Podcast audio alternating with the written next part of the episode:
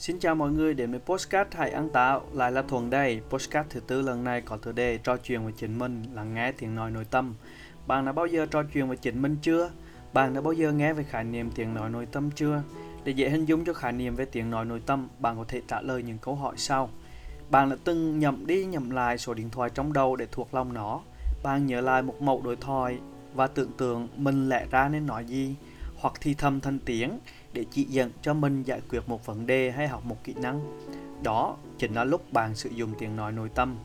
Vâng, xin chúc mừng bạn và xin chúc mừng tất cả mọi người đều làm như thế mỗi ngày và nó sẽ mang lại những lợi ích nhất định. Nhưng khi mất kết nối về hiện tại, chúng ta thường trò chuyện lắng nghe tiếng nói nội tâm nhiều hơn. Dòng suy nghĩ chúng ta nhiều và liên tục đến nỗi một nghiên cứu chỉ ra rằng tiếng nói nội tâm có thể tương đương với tốc độ nói 4.000 từ trong một phút. Điều này nhiều tới mức đó chính là với Tổng thống Mỹ đọc một bài diễn văn 6.000 từ trong một tiếng. Còn trong não bộ, khi chúng ta lại có thể phát ra một lượng từ tương đương như thế chỉ trong vòng 60 giây.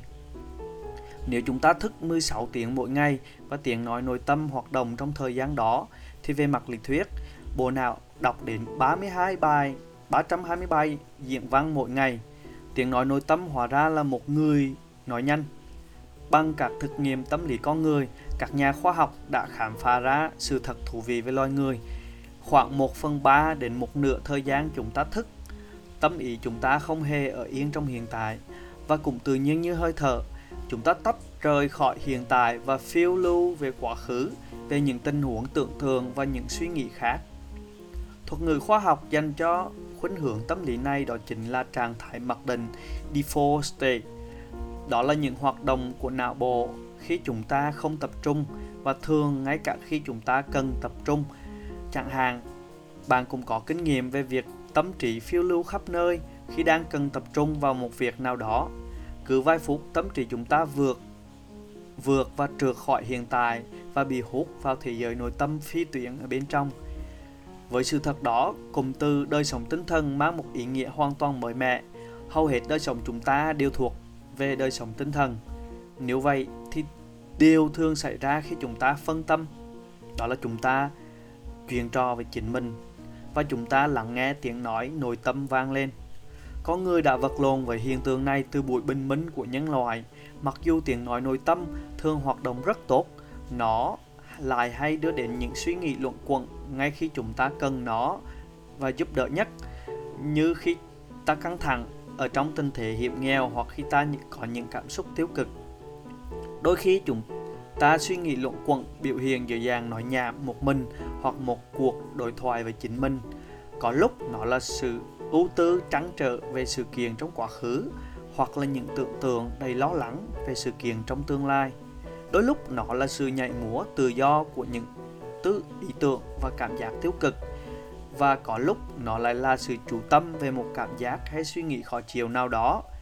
Dù nó biểu hiện dưới dạng nào đi nữa, khi tiếng nói nội tâm mất kiểm soát và sự suy nghĩ luận quẩn giành quyền điều khiển tinh thần chúng ta sẽ bị tra tấn và tê liệt. Nó cũng có thể khiến cho chúng ta làm những điều hủy hoại chính mình bí quyết để đánh bại suy nghĩ luận quẩn không phải là ngừng lại mọi tiếng nói nội tâm vấn đề ở đây là sử dụng tiếng nói nội tâm một cách có hiệu quả May thay, tâm trí lẫn thế giới xung quanh ta đã được thiết kế đặc biệt để giúp bạn làm điều đó. Vậy chúng ta cùng tìm hiểu tại sao chúng ta có tiếng nói nội tâm. Bằng các thực nghiệm tâm lý học, Ethan Cross cùng các đồng nghiệp chỉ ra rằng tiếng nói nội tâm thích du hành xuyên thời gian bằng cách nhảy lo cò của tiếng nói nội tâm trong thời gian và không gian xung quanh. Mặc dù việc nhớ lại quá khứ có thể dẫn ta đến những suy nghĩ luận quẩn, bản thân việc trở về quá khứ hoặc tưởng tượng đến tương lai không phải lúc nào cũng có hại. Khả năng du hành xuyên thời gian là một đặc điểm cực kỳ quý giá của tâm trí con người. Nó giúp chúng ta hiểu được những gì mình đã trải qua, điều mà những sinh vật khác không làm được.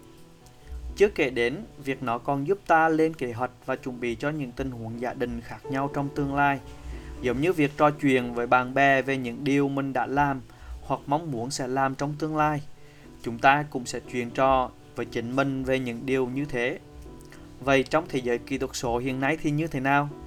Facebook và những mạng xã hội khác đã cung cấp cho chúng ta một nền tảng đột phá để chia sẻ tiếng nói nội tâm của mình và lắng nghe tiếng nói nội tâm của người khác hoặc ít nhất là những gì người khác muốn ta biết về suy nghĩ của họ.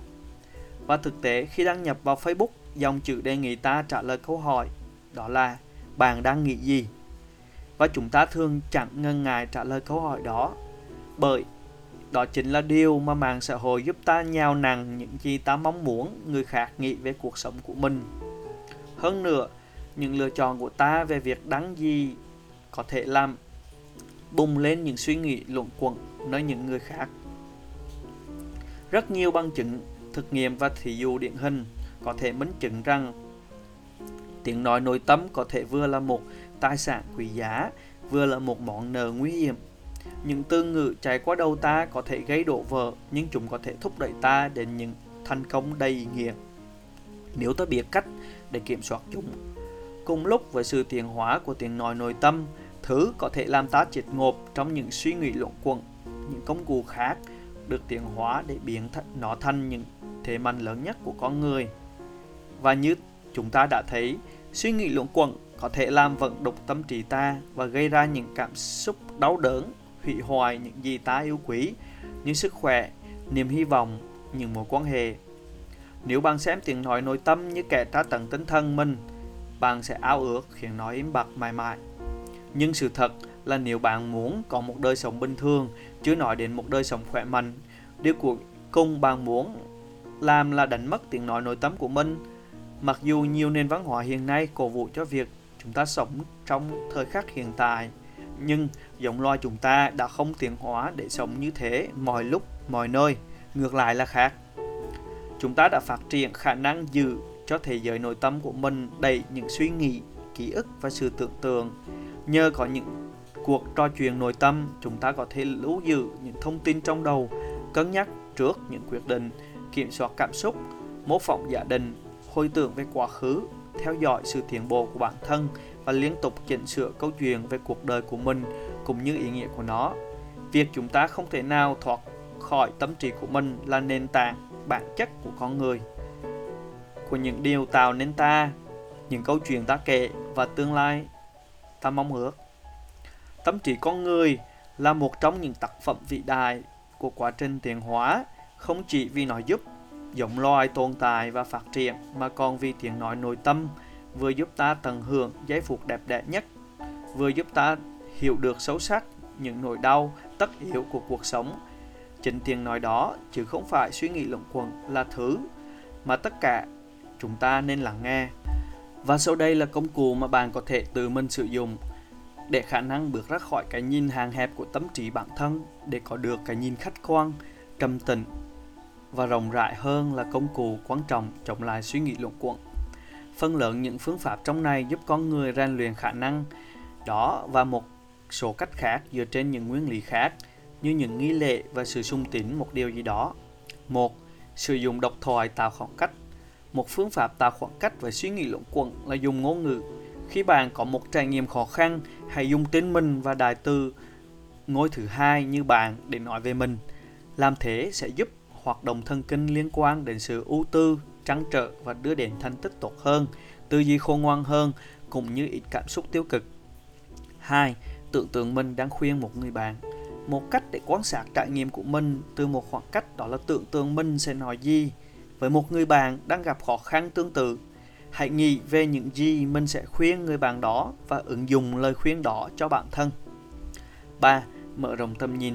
Suy nghĩ luận quẩn xảy ra khi ta phóng đại vấn đề của mình lên. Vì thế, một cách đối trị tự nhiên là hãy mở rộng tầm nhìn của mình.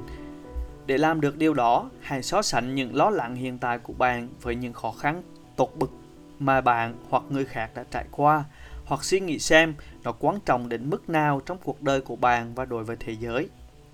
Một cách khác nữa là hãy nghĩ xem những người bạn ngưỡng mộ sẽ xử sự như thế nào trong tình huống đó. 4. Xem khó khăn của mình như một thử thách. Một chủ đề quan trọng của quyển sách này đó chính là bạn hoàn toàn có khả năng thay đổi tư duy của mình về một trải nghiệm nào đó.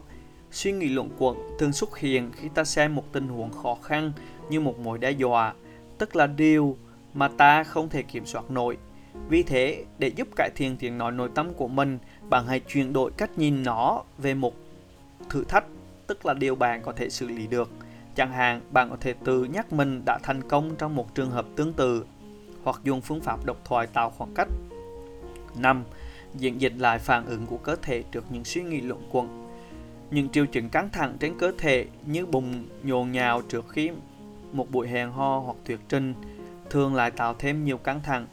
Thì dù suy nghĩ luận quẩn khiến bụng bạn sôi lên và khi bụng bạn sôi lên thì càng tăng thêm suy nghĩ luận quẩn.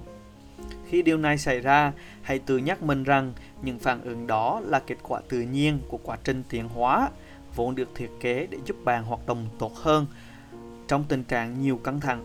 Nói cách khác, hãy tự nhủ rằng hơi thở dồn dập, nhịp tim nhanh hơn hay bàn tay đập mồ hôi không phải để làm hại bạn mà thực ra là cách có thể giúp bạn ứng phó tốt hơn với một thử thách.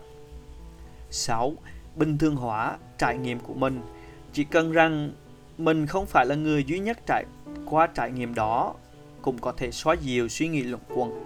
Có một công cụ ngôn ngữ có thể giúp chúng ta làm điều đó.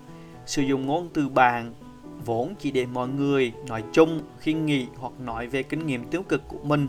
Phương pháp đó giúp ta nhìn vấn đề của mình từ một khoảng cách an toàn, đồng thời khẳng định rằng điều đó không chỉ xảy ra với mình mà còn là một điểm chung của con người. 7. Du hành theo thời gian trong trí não một cách khác để tạo ra khoảng cách và mở rộng tầm nhìn nghĩ về cảm giác của mình sau một tháng, một năm, thậm chí lâu hơn thế.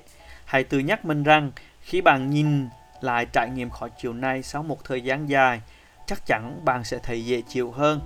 Phương pháp đó nhận mạnh đến sự vô thường của cảm xúc trong bạn. 8. Thay đổi góc nhìn. Khi nghĩ về một trải nghiệm tiêu cực, hãy tưởng tượng mình là một con ruồi đầu trên tường để quan sát toàn bộ sự kiện đó. Hãy cố gắng hiểu tại sao cái ngã từ xa đó chính là bản thân bạn lại có cảm giác như vậy. Khi nhìn sự việc từ quan điểm đó, con người sẽ ít tập trung vào cảm xúc của mình hơn và sẽ có xu hướng diễn dịch sự kiện theo chiều hướng hiểu biết và nhẹ nhõm hơn. Bạn cũng có thể tạo ra khoảng cách bằng tưởng tượng của mình rời xa khung cảnh khó chịu đó như một máy quay đang thu nhỏ lại. 9. Ghi chép một cách diễn cảm Hãy viết ra những suy nghĩ, cảm giác thâm kín về trải nghiệm tiêu cực của bạn trong vòng 15-20 phút mỗi ngày, từ 1 đến 3 ngày liên tiếp. Hãy viết tự do thoải mái theo dòng suy nghĩ của bạn và đừng để tâm nhiều đến ngữ pháp hay diễn tả của chính bạn. Tập trung vào trải nghiệm của mình từ quan điểm của người kể truyền giúp bạn tạo ra một khoảng cách tâm lý và tạo ra những hiểu biết có thể có khả năng trị liệu rất lớn. 10. Nhìn quan điểm từ của một quan sát viên trục lập, trung lập. Nếu bạn vướng phải một suy nghĩ luận quẩn về một trải nghiệm tiêu cực về một người nào đó, hãy thử nhìn góc độ của một người quan sát viên trung lập, chỉ cố gắng tìm kiếm giải pháp tốt nhất cho cả hai phía. Cách đó giúp giảm bớt cảm xúc tiêu cực, làm êm dịu tiếng nói nội tâm, não loạn và cải thiện mối quan hệ với những người xung quanh, kể cả những người thân thiết nhất. 11 dùng bùa máy mắn hoặc một tín điều nào đó. Chỉ cần tin rằng một vật hay tín điều nào đó có thể giúp làm suy nghĩ luận quẩn, thường mang lại lợi ích nhờ vào sức mạnh của kỳ vọng. Điều quan trọng là bạn không cần phải tin vào những thể lực siêu nhiên để gặt hái lợi ích. Chỉ cần bạn biết những phương pháp đó dựa vào khả năng trị liệu của não bộ đủ để nó có tác dụng. Thực hiện một nghi lễ Nghi lễ tức là một chuỗi hành động cố định mang ý nghĩa nào đó mang lại một cảm giác trật tự và có kiểm soát. Điều đó thường giúp xóa dịu suy nghĩ luẩn quẩn. Mặc dù nghi lễ được truyền lại từ gia đình hoặc nền văn hóa như câu nguyện hoặc thiền định, bạn có thể tạo ra những nghi lễ cho riêng mình, vẫn có những lợi ích tương tự. Và một lần nữa, xin cảm ơn các bạn đã lắng nghe postcard trò chuyện với chính mình. Một lần nữa cảm ơn các bạn đã lắng nghe tập postcard trò chuyện với chính mình, lắng nghe tiếng nói nội tâm. Toàn bộ những thông tin ở trong postcard này được trích dẫn từ cuốn sách Charter à, với à, Saigon Book đã dịch ra với tựa đề đó là trò chuyện với chính mình, tiếng nói nội tâm quyết định cuộc đời bạn. À, hy vọng mọi người có thêm một góc nhìn về à, tiếng nói nội tâm cũng như là trong hành trình thực hiện và đi tìm cắn tính bạn ngạ của mình. Mình chúc các bạn một cái tuần mới an vui và mạnh khỏe.